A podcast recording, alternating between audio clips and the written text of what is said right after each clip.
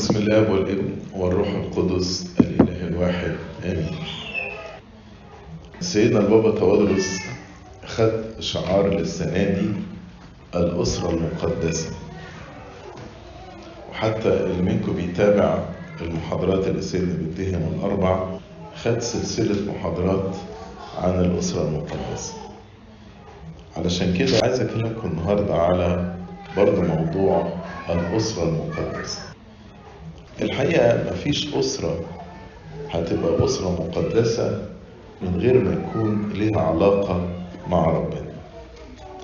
يعني لو إحنا عايزين فعلا أسرتنا تبقى مقدسة وأولادنا يبقوا فعلا في حياة قداسة لابد إن يكون في علاقة مع ربنا. وأنا عايز أفرق ما بين الممارسة والعلاقة. يعني إيه الفرق بين الممارسة والعلاقة؟ يعني ممكن واحد يكون بيصلي بيجي الكنيسة بيصوم بيمارس كل الممارسات دي ولكن لا توجد علاقة بينه وبين ربنا يعني بيقف يصلي بس طول الصلاة هو سرحان بيقول الكلام بتاع الأنبياء بيقول المزامير بس مفيش اللي هو شعر بوجود ربنا ولا ايفن ربنا يمكن سمعه لأن هو مجرد بيتلو كلام كلام مش خارج من قلبه كلام مكتوب كده قصاده في الأدبية وبيقرأ بيجي الكنيسة واقف طول القداس ديسكونكتد فاصل كده ما لهوش أي علاقة بربنا. بيقف طابور التناول ويتناول وهو مش مدرك إن اللي بياخده ده جسد الرب ودمه. حتى لما بيروح يعترف الاعتراف هو مجرد سرد لبعض الخطايا. أنا بكذب أنا بشرب أنا بحلف. لكن مفيش علاقة بينه وبين ربنا. لابد يكون في علاقة حقيقية ما بيننا ما بين الله. العلاقة دي لما تكون بين أفراد الأسرة كلها وربنا يبقى في رابطة روحية بتربط أفراد الأسرة دي كلها. إن كان ربنا قال إن اجتمع اثنين أو ثلاثة باسمي أنا أكون في وسطهم. يبقى إذا لما يكون الأب والأم والولاد كلهم ليهم علاقة حقيقية مع الله مش مجرد بيعملوا ممارسات إنما علاقة حقيقية مع الله. يبقى إذا ربنا هيكون في وسطهم وربنا يقدس الأسرة دي. إن إحنا نكون العلاقة دي مع ربنا حاجة مش سهلة لكن بنعمة ربنا نستطيع أن ننفذها. يعني الواحد إنه يصلي ويكون مركز في الصلاة ويكون بيتكلم من قلبه لربنا في حقوق كتيرة للصلاة. ده حد واحد من الآباء قال إذا أردت أن تصلي كما ينبغي فتوقع ما لا ينبغي. تاني إذا أردت أن تصلي ما ينبغي فتوقع ما لا ينبغي. يعني الشيطان مش هيسيبك وهيحاربك بس ده ما يخلينيش إن أنا أبعد عن العلاقة دي. لأن العلاقة دي مع ربنا بتخلي البيت كله في سلام وفي قداسة وفي فرح. ده إحنا بنشوف لما ولد مثلا بيحب واحدة بيحبها من كل قلبه. ده لو أسرته قالوا له البنت دي ما تنفعكش. ولو أصدقائه قالوا له البنت دي ما تنفعكش بيحارب من أجلها بيحارب من أجل العلاقة دي. كم وكم إن أنا المفروض أحارب من أجل علاقتي مع ربنا. لأن علاقتي مع ربنا كأسرة هتخلي في ثقة بين أفراد الأسرة. يعني أحيانا الثقة بتنعدم ما بين أفراد الأسرة. يقول لك أنا مش واثقة فيه أنا مش واثق فيه. ويبتدوا يخبوا على بعض. لكن لما يكون كل أفراد الأسرة في علاقة بينهم وبين ربنا الثقة بتبقى موجودة. أيضا الوحدانية الله بيوحد أفراد الأسرة وكلهم يبقوا هم في وحدانية بينهم وبين بعض. أيضا الاختلافات بتقل أو بتختفي. لما يكون كده أسرة مقدسة وربنا موجود في وسطها الاختلافات تختفي. أيضا بيبقى في مرجعية. لما نيجي نختلف مع بعض المرجعية بتاعتنا بتبقى الكتاب المقدس وكلمة ربنا والكنيسة وآباء الكنيسة. لكن تخيل مثلا لو أنت ليك علاقة مع ربنا وزوجتك ملهاش علاقة مع ربنا أو العكس. طب إيه إيه المرجعية اللي ترجعوا لها مع بعض؟ مفيش مرجعية؟ في تربية الولاد مثلا أنت ممكن تكون ليك رؤية وهي ليها رؤية. عشان واحد منكم ملوش علاقة بربنا ممكن تكون رؤية مختلفة تماما. في الحياة نفسها لو إنسان إلهه هو المادة والآخر إلهه هو ربنا إزاي يكون في وحدانية بينهم؟ وهيكون دايما في خلافات بينهم وبين بعض. العلاقة مع ربنا كأسرة بتقوي الزواج وبتخلي فيه فرح وسعادة سعادة حقيقية في الحياة الزوجية. وبرضو يبقى إحنا بنخلق environment بنخلق مجال وبيئة فيها الولاد يشعروا بالأمان بالحب بالسلام بالتسامح. لأني لما يكون ربنا موجود في حياتنا هنعرف نسامح بعض. مفيش حد ما بيغلطش كلنا بنغلط. وطالما كلنا بنغلط كلنا محتاجين نتعلم إزاي نسامح بعض. أنا محتاج الناس تسامحني وأنا محتاج إن أنا أسامح الناس. فمهم جدا إن الأسرة يكون ليها علاقة مع الله تعالوا لما نشوف يعني إيه علاقة مع ربنا أول حاجة في العلاقة مع ربنا في تداريب روحية عشان الأسرة أنا بتكلم كده عن الأسرة تكون مقدسة وليها علاقة مع ربنا. إيه التدريب الروحية دي كلكم عارفينها. زي مثلا بنقضي وقت مع ربنا بنصلي بنقرأ الكتاب المقدس بنصوم مع بعض بنروح نعبد مع بعض في الكنيسة بنروح في يوم واحد كلنا بنتناول كأسرة. إلى آخره. كتير مننا له علاقة فردية بالله انفرادية. يعني أنا بخش المخدعي وبصلي. وممكن الزوجة تخش مخدعها وتصلي. لكن قليل قوي لما بنعرف نصلي كأسرة أو نقرأ الكتاب المقدس كأسرة. الحقيقة دي إن إحنا بنخسر خسارة كبيرة جدا جدا. لما ما بيكونش لينا علاقة مع بعض كأسرة مع ربنا. على الأقل بنخسر البركة اللي ربنا قالها إن اجتمع اثنين أو ثلاثة باسمي فأنا أكون وسطهم علشان كده عشان نكون أسرة مقدسة. لا يكفي إن كل واحد يصلي لوحده ولكن لابد كأسرة يكون ليكم وقت تصلوا فيه مع بعض. ده بنسميه المسبح العائلي. كلكم تتجمعوا وتصلوا. لو تقدروا تصلوا مرة في اليوم مع بعض كويس. لو ما قدرتوش عشان ظروف كل واحد تختلف لكن مش معقول يمر أسبوع من غير كلكم كأسرة تصلوا مع بعض وأحسن حاجة إنكم تحددوا ميعاد للصلاة. قصدي إيه؟ أنتوا عارفين لما تقولوا إيه؟ طب إحنا هنصلي مع بعض. يلا يا فلان. لا أنا بس مشغول عندي مش عارف إيه. طب أنا هخلص التليفون ده وهاجي. طب أنا عندي الهوم ورك ده, وهاجي. طب أنا أصل خارج بره ممكن تنتظروني لغاية لما أرجع. بالطريقة دي هتلاقوا صعب إنك تلاقوا وقت كلكم يعني تصلوا فيه فوق بعض إحنا في الدير مثلا نقول صلاة الغروب الساعة خمسة. فتلاقي كل واحد في الدير اللي بيشتغل اللي معاه تليفون اللي قاعد في مقابلة على الساعة خمسة إلى خمسة بينهي اللي في إيده عشان يروح الكنيسة يصلي.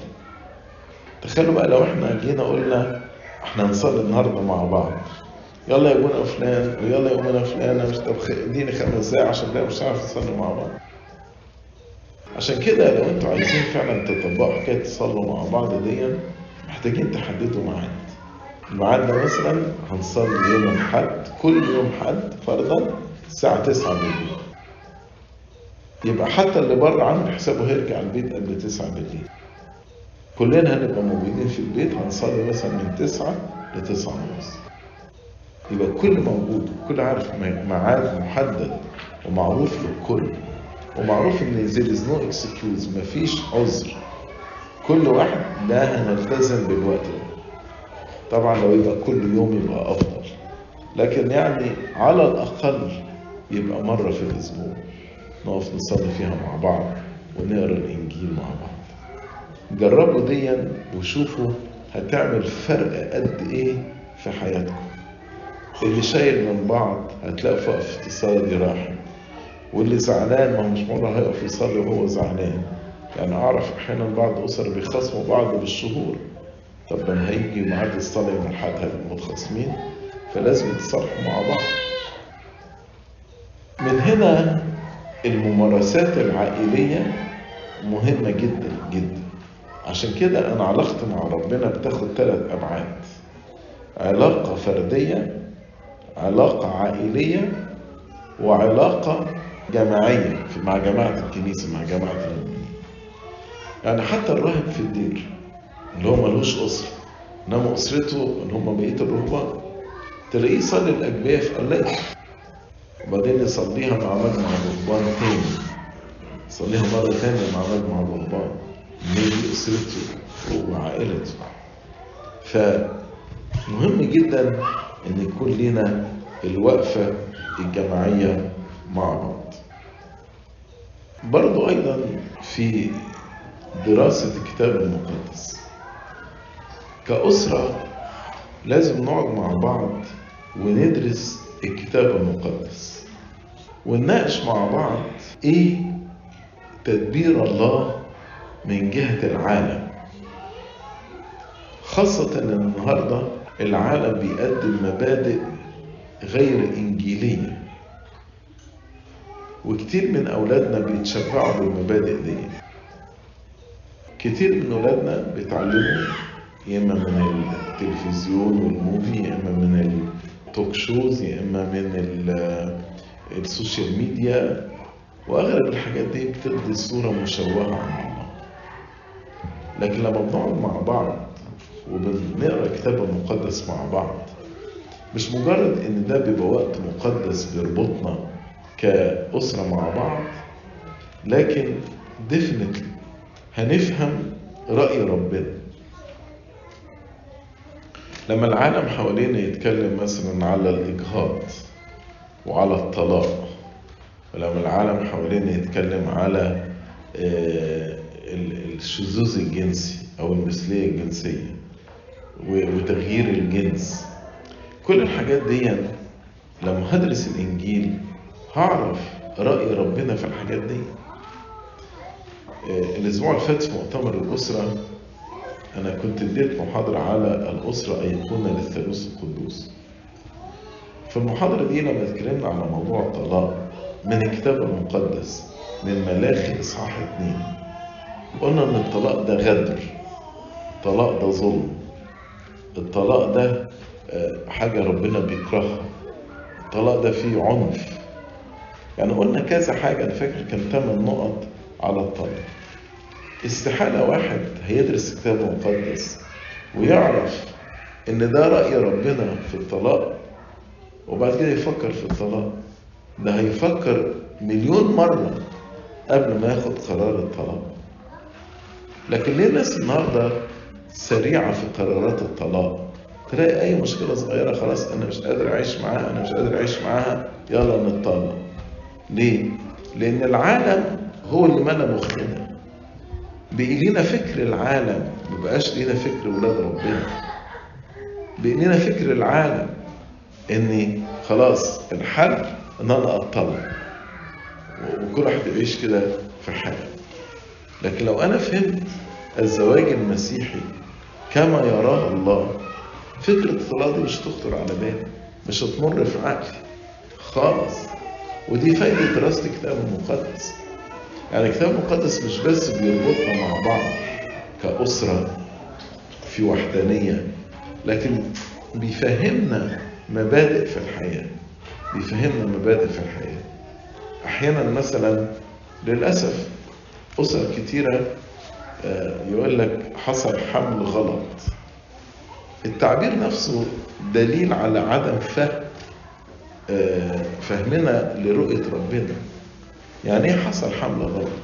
ده الكتاب بيقول البنون ميراث من الله. ربما تقصد إن أنت ما كنتش مخطط للحمل ده. آه ممكن تكون أنت مش مخطط للحمل ده. لكن ربنا بيديك هدية. تروح كده تقتل الطفل ده. بمنتهى السهولة تاخد قرار الإجهاض وقرار القتل. إزاي؟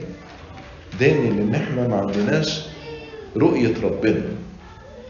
لو بندرس الكتاب المقدس كويس هيبقى رؤية ربنا واضحة في حياتنا.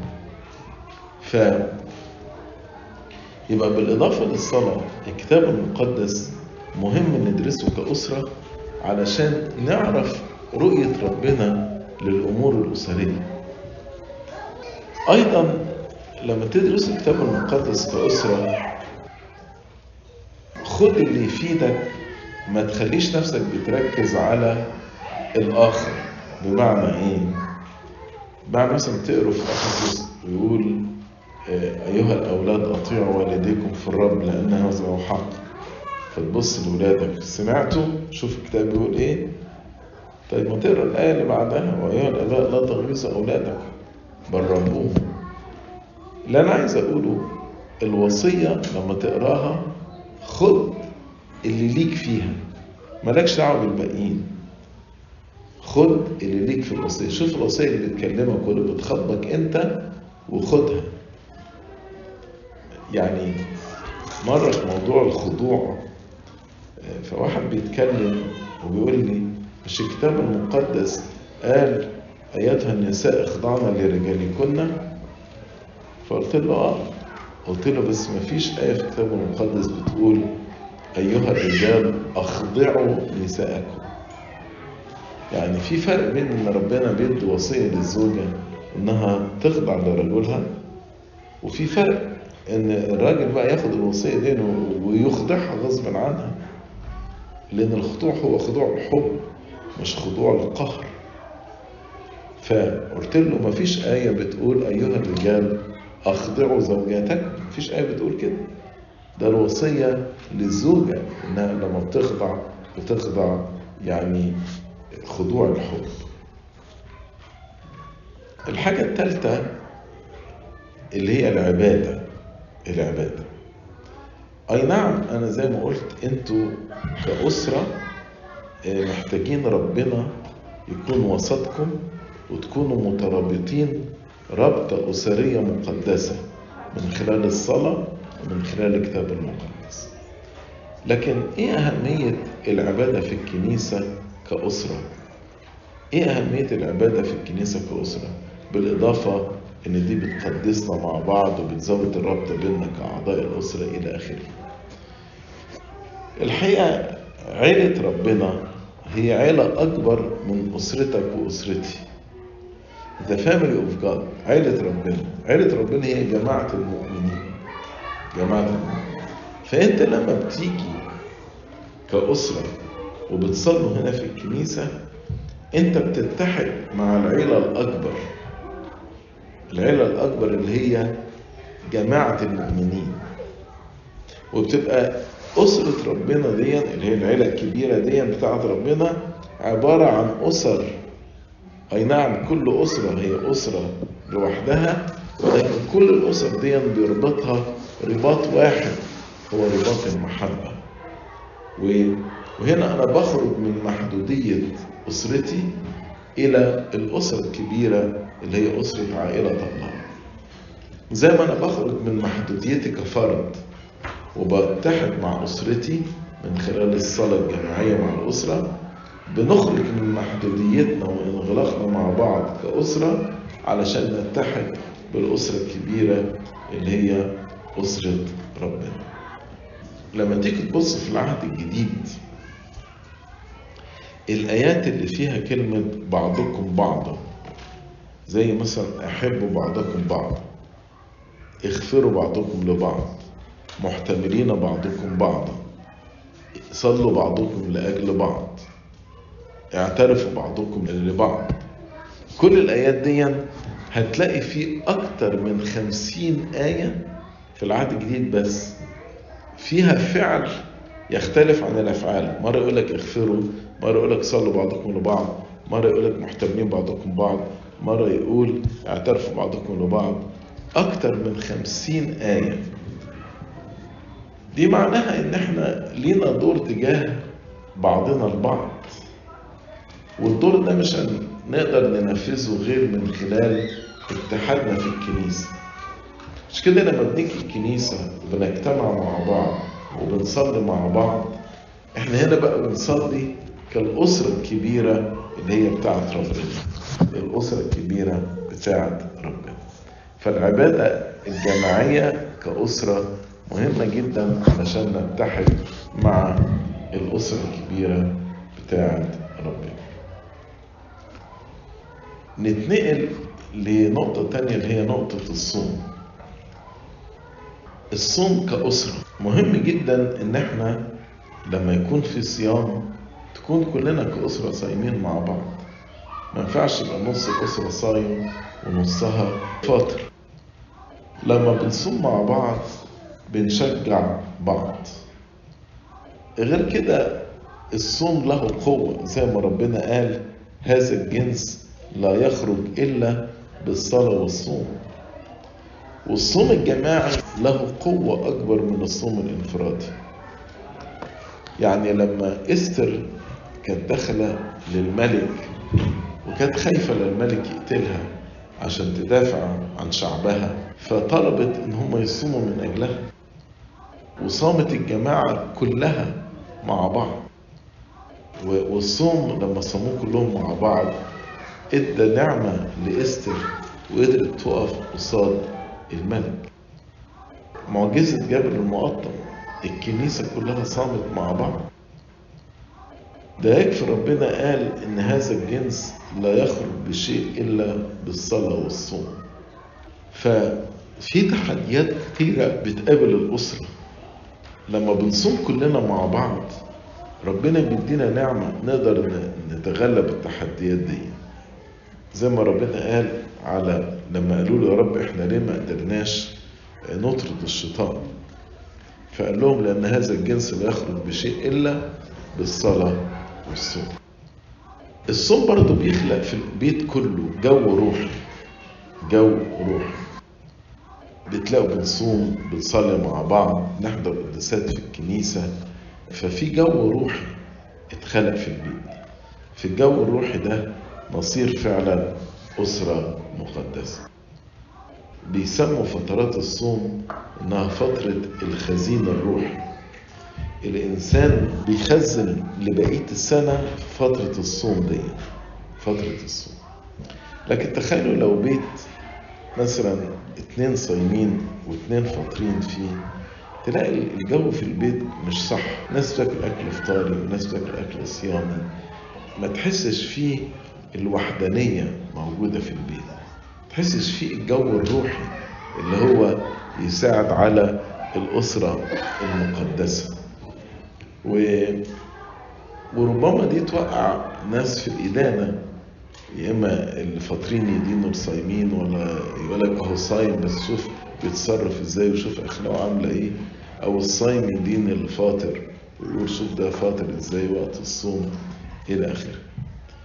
فمن هنا الصوم مع بعض كأسرة مهمة جدا من أهم الحاجات بقى في الأسرة المقدسة لأن زي ما قلت مفيش أسرة مقدسة من غير علاقة بربنا مفيش أسرة مقدسة من غير حياة توبة حقيقية ورجوع لله.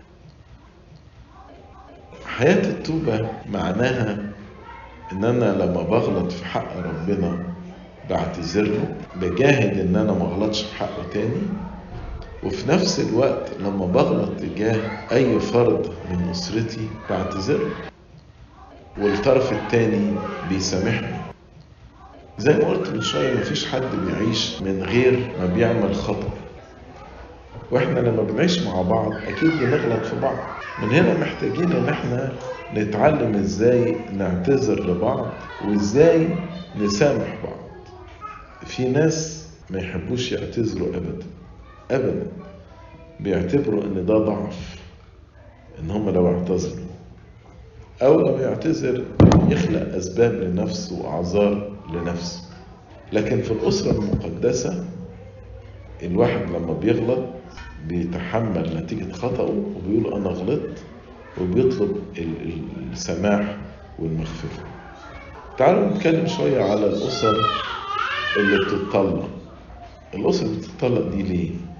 لأن حد بيغلط وفي نفس الوقت ما بيعتذرش. أو ما بيتحملش نتيجة خطأه وبيلوم الآخر على خطأه وبيفضل ماشي غلط. لو هو من الأول لو عمل خطأ بيعتذر عنه اعتذار حقيقي والتاني بيسامحه ما هو مع الاعتذار في تسامح الاتنين يمشوا مع بعض. كانت المشاكل اتحلت. لكن أحيانا الواحد يغلط وما يعترفش بخطأه ويقول له هي أنا كده. بمعنى عاجبك عاجبك أو عاجبك عاجبك مش عاجبك أنا كده. والخطأ ممكن يبقى يا إما في صورة شتيمة أو عدم احترام وممكن يوصل لضرب. ده أحيانا لما بيكون مفيش توبة حقيقية. الطرف التاني خلاص ما بيبقاش محتمل وهو ما عندوش التسامح الكبير اللي يقدر يسامح كل ده. فبنوصل لمرحلة إن الطرفين خلاص مش قادرين يتعايشوا مع بعض وبيفكروا في الطلاق وفي الانفصال. لكن لو كل واحد منهم عايش حياة توبة كل واحد عارف يعني إيه لو غلطت اتحمل مسؤولية خطأ كل واحد عارف يعني إيه أغفر للآخر. فده كان هيجيب سلام في الأسرة. هيجيب سلام في الأسرة. وكان عمر ما نتوقع في أسرة مسيحية إن كلمة الطلاق دي تبقى موجودة. ليه؟ لأنهم عارفين يعني إيه توبة ويعني إيه الواحد يعتذر ويعترف بخطأه ويعني إيه الواحد يسامح. برضو في جزء في التوبة مهم جدا إن أنا بجاهد ضد ضعفاتي وبقيت أفراد الأسرة بيساعدوني وبيساندوني في جهادي ضد ضعفاتي. فأنا مش بجاهد لوحدي. أنا بجاهد ومسنود بالتشجيع بتاعهم بالصلوات بتاعتهم. لكن لما بكون لوحدي كده أجاهد لوحدي ممكن الواحد يحس أحيانا بالضعف برغم إن نعمة ربنا بتساعد كتير. برضه نقطة مهمة عشان تبقى أسرة مقدسة إن إزاي يحافظ الإنسان على قدسية وطهارة الزواج؟ يعني أحيانا الواحد يسمح لنفسه إن هو يتكلم مع حد بره يقول لك ده مجرد هزار أنا ما أقصدش حاجة. وشوية بشوية الواحد ممكن يوصل ويقع في الخطية بالفعل. في كتاب الكتاب ده اسمه Not Just Friends. Not Just Friends. المؤلفة بتاعته بتقول أنا ما بكتبش الكتاب ده لناس كانوا بيخططوا يجروا ورا الخطية. يعني للأسف في بعض الناس بتجري ورا الخطية. لكن قالت أنا كتبت بكتب الكتاب ده لناس عمرهم ما فكروا يقعوا في الخطية. وفجأة لقوا نفسهم واقعين في الخطية. إيه اللي حصل؟ إن ابتدوا الناس دولت يتساهلوا في علاقات خارجية. وحتى مسميها cup of coffee syndrome يعني إيه cup of coffee syndrome؟ يعني واحد مثلا يخرج مع زميلته في الشغل أو واحدة تخرج مع زميلها في الشغل ياخدوا cup of coffee يشربوا قهوة معهم. وشوية بشوية تبتدي دالة تتكون بينهم وبعدين نيجي نكلمهم. فلان خلي بالك يعني خروجك وتعاملك الكتير مع فلانة ده مش صح. فيرد يقول إيه؟ We are just friends. We are just friends. إحنا مجرد أصدقاء. عشان كده هي سمت الكتاب not just friends. لا مش مجرد أصدقاء. ويبتدوا الشيطان يعني يجرجرهم سنة بسنة لغاية لما يقعوا في الخطية هو في البداية عمرهم ما فكروا يقعوا في الخطية خالص. إنما عشان ما كانوش حريصين في إن هم يحترموا الحدود المفروضة في التعامل مع الآخرين خصوصا التعامل مع الطرف الآخر أو الجنس الآخر في الآخر اتجرجروا في الخطية طبعا الخطية دي ما بتخليش الأسرة مقدسة. وأحيانا توبة الإنسان من الخطية دي بيبقى صعب شوية لأن الخطية اللي فيها لذة التوبة منها صعب شوية. أنا مقولش مستحيل بس تبقى صعبة. وياما بيوت ياما بيوت خربت بسبب الخطية دي وبسبب إن الواحد ما كانش حريص في التعامل مع الآخرين. فانت لو أنت عايز تحافظ على أسرتك مقدسة لو أنت عايز تحافظ على أسرتك مقدسة خليك حريص جدا جدا جدا في التعامل مع الجنس الآخر. وخليك ملتزم بالحدود الكتابية المقدسة. ما تتعداش في حدود معينة ما تتعداهاش لأنك لو تعديتها ممكن الانسان يسقط في الخطية ودي تؤثر على قداسة الأسرة كلها. فالإنسان يكون حريص. و... ومن هنا برضو دورنا إن إحنا نشبع الآخر بالحب والحنان. اللي كل واحد فينا بيبقى محتاجه عشان الآخر ده ما يدورش على الحب والحنان خارج الأسرة. يعني لو الزوج بيحب زوجته وبيقدم لها الحب اللي هي عايزاه والاهتمام اللي هي عايزاه والزوجة بتحب زوجها وبتقدم له الحب والحنان اللي هو عايزه ما كانش الواحد يدور على حاجة خارج البيت.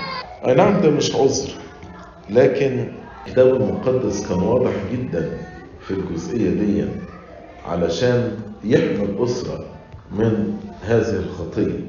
ففي كرونسوس الأولى إصحاح سبعة يقول ليوفي الرجل المرأة حقها الواجب وكذلك المرأة أيضا الرجل. وهنا بيتكلم عن العلاقة الزوجية.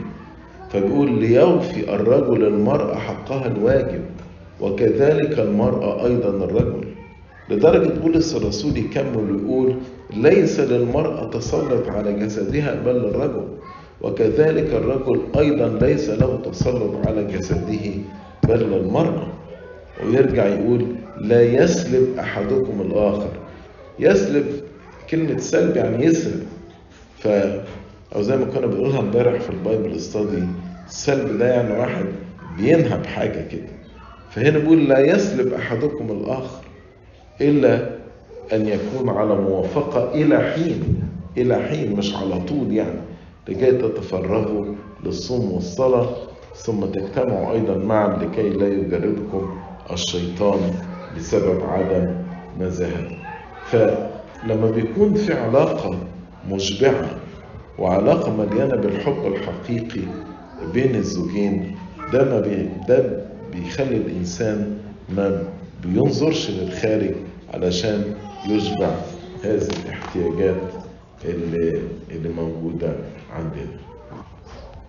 أيضا من الحاجات اللي هي بتقدس الأسرة الخدمة لأن ربنا أعطى كل واحد مننا وزن.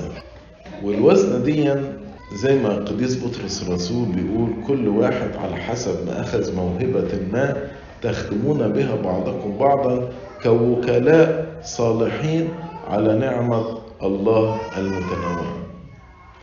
وهنا لما نخدم كأسرة مع بعض يعني مثلا أسر كانوا بيروحوا كلهم مع بعض علشان يروحوا ملاجئ أو لأطفال أيتام ويروحوا مثلا يجيبوا لهم ملابس ويجيبوا لهم أكل ويقعدوا معاهم ويلعبوا معاهم.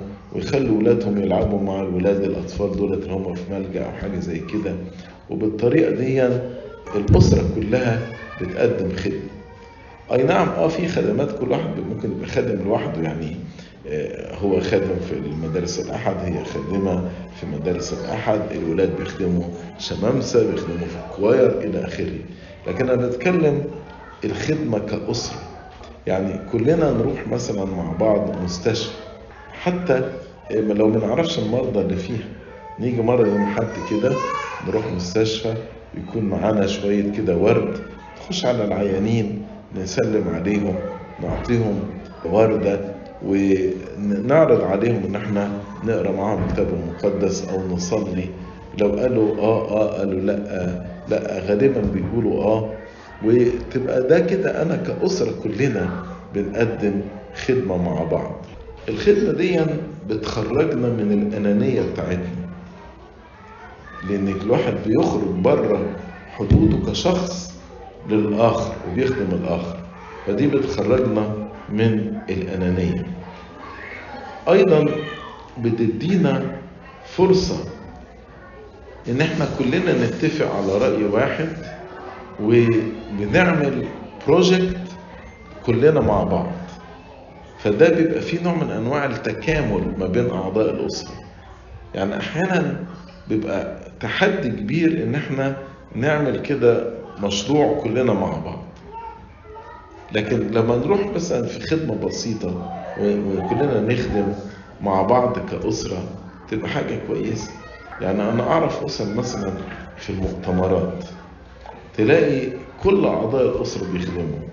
الأب والأم والولاد الكل يجوا يروحوا يخدموا مثلا في المؤتمر ده أو في مثلا احتفال في الكنيسة الكل بيخدم فيه كلهم كأسرة بيخدموا مش حد بيخدم وحد ما بيخدمش.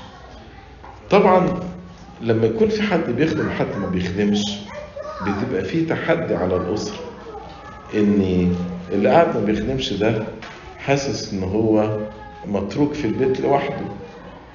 واللي بيخدم ده ربما بعد ما يرجع يتخانقوا معاه. انت سايبنا أو انت سايبانا لوحدنا في البيت فين الأسرة وفين الوحدانية؟ و... طب ما هو المفروض يكون في وحدانية في الخدمة. تخرجوا تخدموا كلكم مع بعض. ولما تخرجوا كلكم تخدموا مع بعض. هنا دي بتزود المحبة وبتزود الرابطة الأسرية.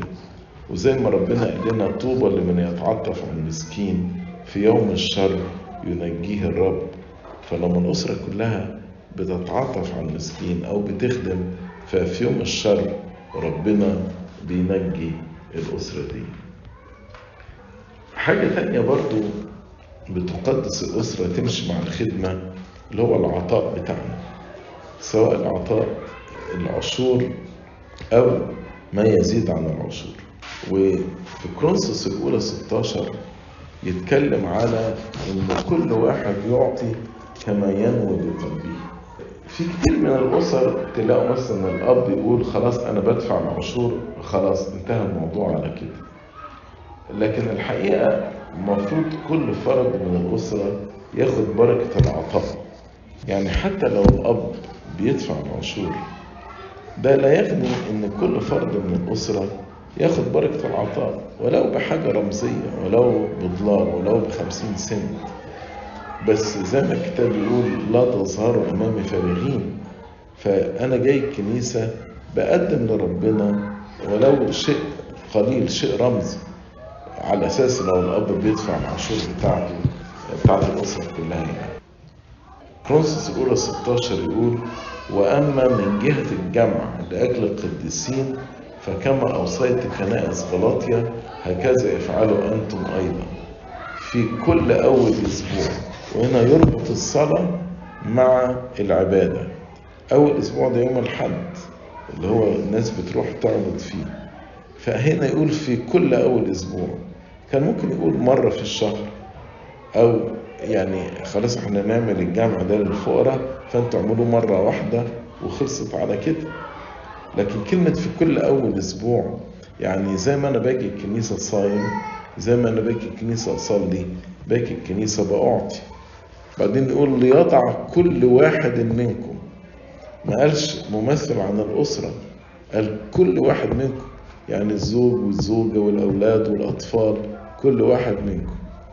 يضع عنده مخازنا ما تيسر. ما تيسر بالإنجليزي as he may prosper. يعني ببركة بفيض بكرم.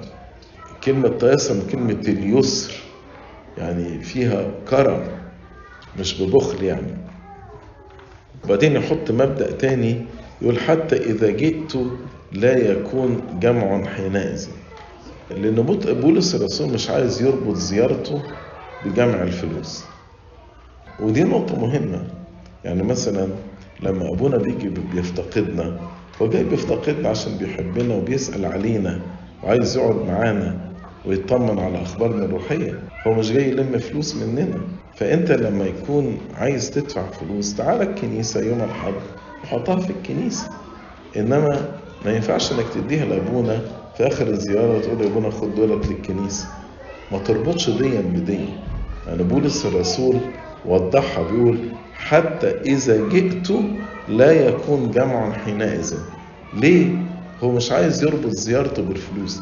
عشان الشيطان ما يدخلش في ذهن الناس إن بولس الرسول رايح يزورهم عشان يجمع فلوس منهم. طب إيه علاقة ده بالأسرة المقدسة؟ كلمة كل واحد منكم. كل واحد منكم يعني كل فرد في الأسرة مفروض إن هو بيقدم. فأنت بتيجي الولاد الصغيرين تقول لهم خدوا الفلوس دي أو من مصروفكم حطوا النهارده في العطا في مدارس الأحد. والزوج بيدفع والزوجة بتدفع كل واحد بيجي في الكنيسة. لما بنيجي ندفع كلنا مع بعض ده بيخلينا برضو نخرج من الأنانية بتاعتنا. إن أنا بخرج من أنانيتي وبقوم بدوري تجاه الكنيسة وتجاه بيت ربنا وتجاه الفقراء. وزي ما ربنا يسوع المسيح علمنا مغبوط أو مبارك كلمة مغبوط بالإنجليزي it's more blessed. More blessed يعني ممدوح يعني مبارك. العطاء أكثر من الأخذ. يعني الإنسان كل ما بيعطي ربنا بيديله بركة وكل ما يعطي ربنا يزود في البركة بتاعته. مبارك أو مخبوط هو العطاء أكثر من الأخذ. آخر نقطة أقولها في الأسرة المقدسة علاقة الأسرة بالقديسين. علاقة الأسرة بالقديسين. دايما مثلا في عيد الملاك ميخائيل في, في ميمر الملاك ميخائيل يقول لك إن كان في أسرة دروثيوس وثأوبستا يجوا يعملوا ميمر للملاك في عيد الملاك. يتجمعوا مع بعض ويعملوا تمجيد للملاك وبعد كده يذبحوا مثلا خروف ولا عجل ويوزعوا منه على الفقراء والمساكين. الربطة بآيات القديسين دي ربطة جميلة جدا. إحنا كأسرة لما كلنا كأسرة يكون لينا احتفال بأعياء القديسين. بنتأمل في حياتهم. وفي نفس الوقت بنقدم صدقة على أسمائهم زي ما كانوا بيقدموا صدقة على اسم الملاك ميخائيل.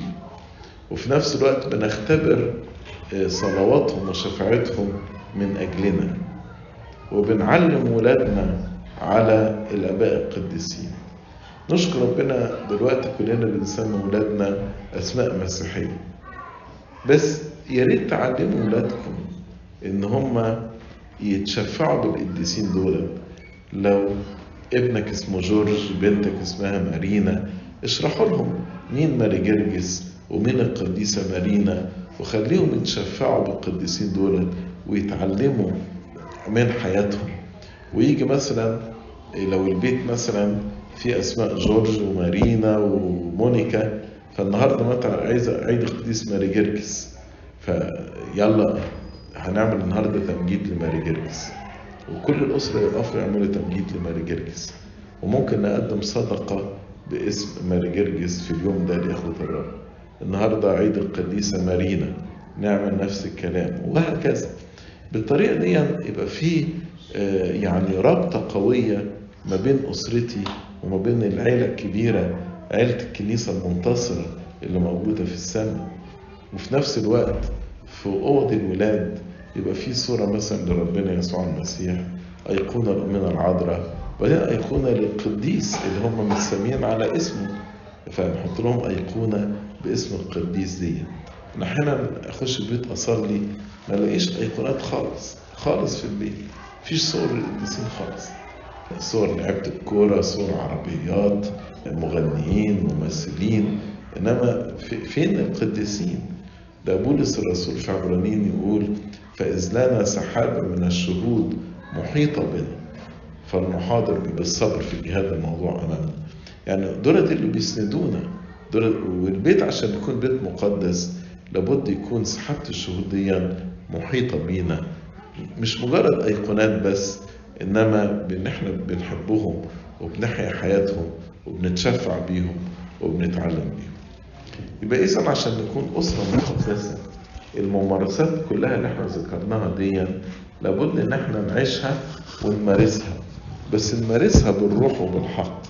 مش مجرد تبقى ممارسات خالية من الروح. ممارسات خالية من وجود علاقة حقيقية بربنا. صدقوني لو إحنا عشنا في الكام نقطة اللي أنا قلتهم من جهة الصلاة من جهة الكتاب المقدس من جهة التوبة والإعتراف من جهة الصوم من جهة الخدمة من جهة العشور من جهة احتفالات القديسين. لو نفذنا الحاجات دي كلها بيوتنا فعلا هتبقى بيوت مقدسة زي ما بنقول بيوت صلاة بيوت طهارة بيوت بركة. هيكون ربنا موجود وسط البيت وربنا مبارك البيت والله في وسطها زي ما المزمور بيقول فلن تتزعزع. الله في وسطها فلن تتزعزع. لما يكون ربنا في وسط بيوتنا يبقى فعلا لن تتزعزع. لإلهنا كل المجد والكرامة من الآن وإلى الأبد. آمين.